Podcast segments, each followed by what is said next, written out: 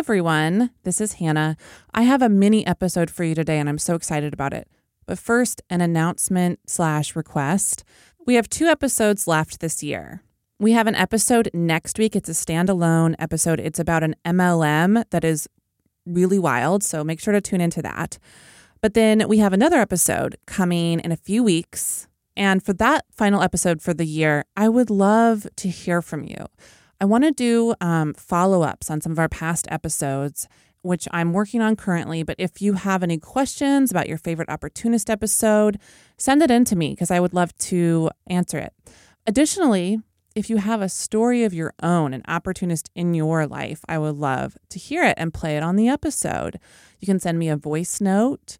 Um, or if you don't want your voice to be on the show, you, know, you can send it to me um, in an email or on social media. I'll put all of that in the show notes, but you can send it to me on social media at Hannah Podcasts on Instagram or Twitter. Yes, I still say Twitter. Um, it can be short, it can be long, it can be whatever you want it to be. It can be a question, it can be a story. I can't wait to hear from you. Um, so please send in your stories and do it sooner than later because I'm trying to get this episode out in the next couple of weeks. Okay. I already have a listener her, uh, who has sent in her story. I actually hopped on a quick phone call with her because she emailed in and I was really intrigued by her story. And so I'm going to play that for you today. And hopefully, it's inspiration for you to send in your own story. Okay, here we go. Her name is Lindsey Dominguez. And to set up the story a little bit, when Lindsey was in her early 20s after college, she got a job in Albuquerque at this nonprofit called Ayudando Guardians. This nonprofit provided guardianship, conservatorship, and financial management to hundreds of people um, who were wards of the state. So, you know, whenever Lindsey was explaining it to me, she said, kind of like Britney Spears. Um, I think a lot of people are familiar with Britney Spears' situation with the conservatorship, but the people that this nonprofit served were actually wards of the state. So the nonprofit provided guardians kind of like case managers to come in and help them with their finances, pay their bills, get them groceries, things like that. And it was run by this woman, Susan Harris, who ended up becoming Lindsey's boss. Lindsey started um, at a super, you know, entry level, but quickly got promoted. So here we go. And so I took over for the previous guardian because she had to leave. So I took on this caseload of clients, and like I said, a lot of them had different needs. Some of them had dementia, some of them were in nursing homes, um, some of them just had family that couldn't or didn't want to be responsible for them. So I had a you know bunch of people all over the board really, and so with being a guardian, a lot of the responsibility falls on managing their money. Um, but I just noticed some things were off, and I couldn't really put my finger on what those things kind of added up to at the time. But, you know, I'd go and I'd look for, you know, a client needed, you know, something like, you know, some groceries and I'd go to their account and the money wouldn't be there. And I'm thinking, okay, well, that's really strange. You know, it's the state, it's the government. The money comes in on time every month. Um, it should be there. And so I would ask Susan about it, you know, hey, this person is short or this person's check doesn't look like it's been deposited you know, I, I'm kind of wondering why because I'm the only one that should have access to this money to take care of these things. And there would always be a reason, you know, oh, sometimes the state runs behind. Sometimes they get these things confused. Oh, maybe it got lost in the mail. That was a big one. You know, and so then it's like a couple days later, oh, magically the money would be there, you know. And then, but it was always like that. There was always these clients where, you know, you'd look for something and it just magically wouldn't be there. And then when you called it out, then all of a sudden, oh, hey, the money showed up. There it is, you know. And then um, there was these little things that kept coming up that just sort of kept nagging at me and made me realize like maybe, you know, maybe there's more going on than I'm totally aware of or, or maybe there's more under the surface that I'm not seeing. She would go and have meetings a lot of the time in the afternoons and then the receptionist, we were really good friends, so she would come in and say, well, Susan's in a meeting and you know what that means. And I'm like, I don't know what that means. You know, please tell me. Um, and she'd say, oh, well, she's going to get Botox. And it's funny because at the time, again, this is, you know, what, early 2000s, Botox was still something that was sort of expensive for people. So it wasn't something people just did all the time. Um, you know, it wasn't like a common procedure. It was like, if you have the money, then you do that. It wasn't just Botox. There were also times when Susan wouldn't come back to work and Lindsey would hear that she had spent the afternoon at the casino.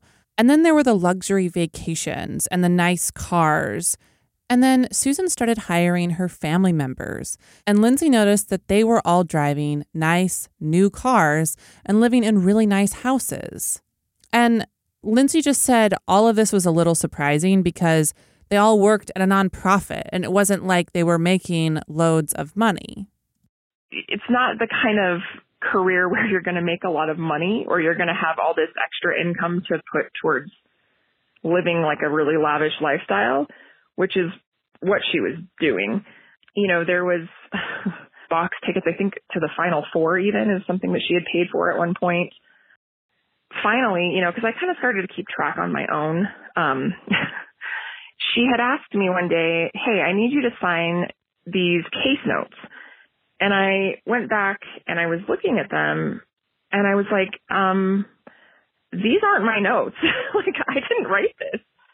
And she was like, well, I know, I know, but just in case we get audited, just, you know, just sign them. And I was like, uh, no, I'm not going to do that. But it was really odd because even the dates on the case notes that she wanted me to sign were dates that I hadn't even worked there yet. Like they weren't even my clients yet. And so she got a little flustered with me and then she said, fine, fine, I'll just take care of it. Um, and I remember thinking that was really odd that she would ask me to do that, but then that she would get upset that I wouldn't because I feel like, you know, ethically, like why why would you ask that of somebody?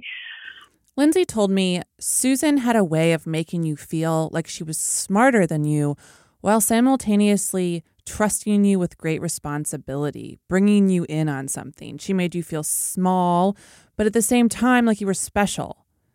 And Susan always had an excuse or an explanation when things went wrong. But after being there about a year, Lindsey says she was reaching her breaking point. She started to just feel sick to her stomach with some of the things that had happened. And then there were two instances that were basically the final straw for her, and she decided to walk away. The first one was when one of her clients, an elderly woman in a nursing home, passed away. I still remember this. It's like it was kind of traumatic she had passed away and the nursing home called me and they said, um, we need you to send us some money because we can't get, you know, her account cleared out. And I was like, well, there should be money in her account. You know, the last time I checked, there was enough. And they said, well, there's not, there's nothing in here. And it was very odd because I had been over to see her maybe a week prior and her account was fine. And then this, like, this Saturday, not even a week later, everything was cleaned out, which I thought was really strange because she's, you know, she's an elderly woman in a nursing home. She's not spending money. It should, there's no reason for it to be gone. And so I had called Susan about that and I said, Hey, you know, this person passed away. The nursing home is calling me and they're telling me we need to finish paying out her bill and they're really upset. And she kind of just shoved me off like, oh, well, we'll just deal with it on Monday. And I'm like, no, I, I don't think you understand. Like they're calling me and because I'm her guardian, they're wanting, they want their money. And she just kept giving me, you know, excuses. We'll deal with it on Monday. It must be a mistake. Oh, you know, maybe they had an error in their accounting. I mean, every excuse, right? Um, and I just remember thinking, no, that's, that's not right. And I know that's not right. And so do you. And then this happened again with another client who had passed away and the really sad thing is this woman was an incredible woman. She was a Holocaust survivor, um, and she was in a nursing home and she was elderly and she passed away. And again, I had to deal with some things. I was trying to put together a memorial service for her. And the nursing home said, well, there's no money. and I was like, what, do, like, what do you mean there's no money? Like, there should be money in the account. I'm the only person managing that account and I haven't taken it out. So like, what do you mean? Lindsey told me they were finally able to get money for this woman's memorial service, but it was the last straw for her. She put in her notice and walked away. Then a few years later, she was watching the news and she saw her old boss, Susan Harris.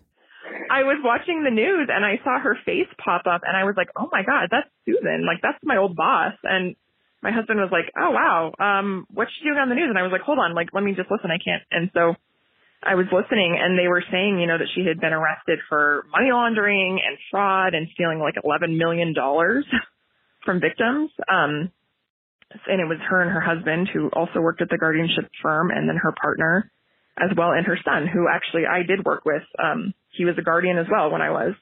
and he was arrested for um, some fraudulent activity too. So it was really interesting because I saw it on the news. Wow. It's a good thing you didn't sign those uh those forms yeah. that she wanted you to sign. I think about that all the time actually. I'm like I mean, I would never do that, but I just think about like what if my name was on that or you know, like no thanks. In 2017, all of this came crashing down for Susan Harris, who was running this fraud. Um, it turns out that she and her husband, William Harris, were doing this along with another woman, Sharon Moore. They were embezzling money through Ayudando Guardians, and they had taken more than $11 million of their clients' money over a 10 year period. Uh, an indictment was filed in December of 2017. It charged Susan and William and um, Sharon, along with Susan's son, Susan's son, Craig Young, um, with various financial crimes, including conspiracy to defraud the United States, mail fraud, aggravated identity theft, and money laundering. Susan pleaded guilty in 2019, but then in 2020, she and her husband did not show up to their sentencing hearing. And it turns out they were on the run. They left New Mexico and they were hiding out in my home state of Oklahoma. They were in Shawnee, Oklahoma, uh, but they were found and arrested in April of 2020. It basically came out that Susan was the brains behind this whole operation. She was CEO and she came up with this whole plan. Um, she was 95% owner of Ayudando. And then Sharon Moore was the, the chief financial officer and a 5% owner. And, you know, evidence showed that they engaged in a pattern of criminal conduct. They, um, you know, they commingled client money with their money. They were just taking money out of clients' accounts willy nilly. They were writing bad checks. They were fabricating forms and they were living extravagant lifestyles. You know, a lot of this this money was going toward the purchase of homes, vehicles, luxury RVs, and cruises, as well as they had a private box at the pit in uh, at the University of New Mexico and they were racking up bills there. The stolen funds were also used to pay for more than $4.4 million in American Express charges incurred by the defendants and their families. This is from justice.gov. And then finally, in July of 2021, Susan, who was 74 at the time, was sentenced to 47 years in prison, followed by three years of supervised release. And her husband, William Harris, who um, was also charged, not as steeply because he wasn't as involved with the scheme, although he knew about it and he did help. Um, he was sentenced to 15 years in prison, followed by three years of supervised release. They're supposed to pay the entire amount of stolen funds uh, as restitution to the victims, but uh, that has not happened. After we spoke, Lindsey sent me a follow up voice note, which I want to play part of because she said the reason that she wanted to tell the story and thinks it's important for people to hear it is that um, it's not an isolated incident, that people who are under guardianship or conservatorship get taken advantage of, and they're a vulnerable population. And so we all need to be aware. And um, if you think something's wrong, report it. You know, even when these clients do come forward and they say something like, you know, I think I'm being taken advantage of, or something doesn't make sense. Society is not likely to believe them because, oh, they have a mental illness. Oh, they have a guardian. Oh, you know, they can't take care of themselves, you know, so why would we believe them? So we automatically assume that these people are either making it up or they're not sure or maybe they're mistaken. But the reality in this situation is that they were being taken advantage of and people didn't listen. Thank you so much, Lindsey, for sending in this story. Um, it was a really interesting one. If you want to check out Lindsey's podcast, it's called What's Up ABQ, and it's a podcast all about Albuquerque. I hope you enjoyed this mini episode, and I hope that you will write to me. Send me your voice notes. Let me know if you want your voice to be on the podcast or not, and if you want your name included at Hannah Podcasts on Instagram or Twitter.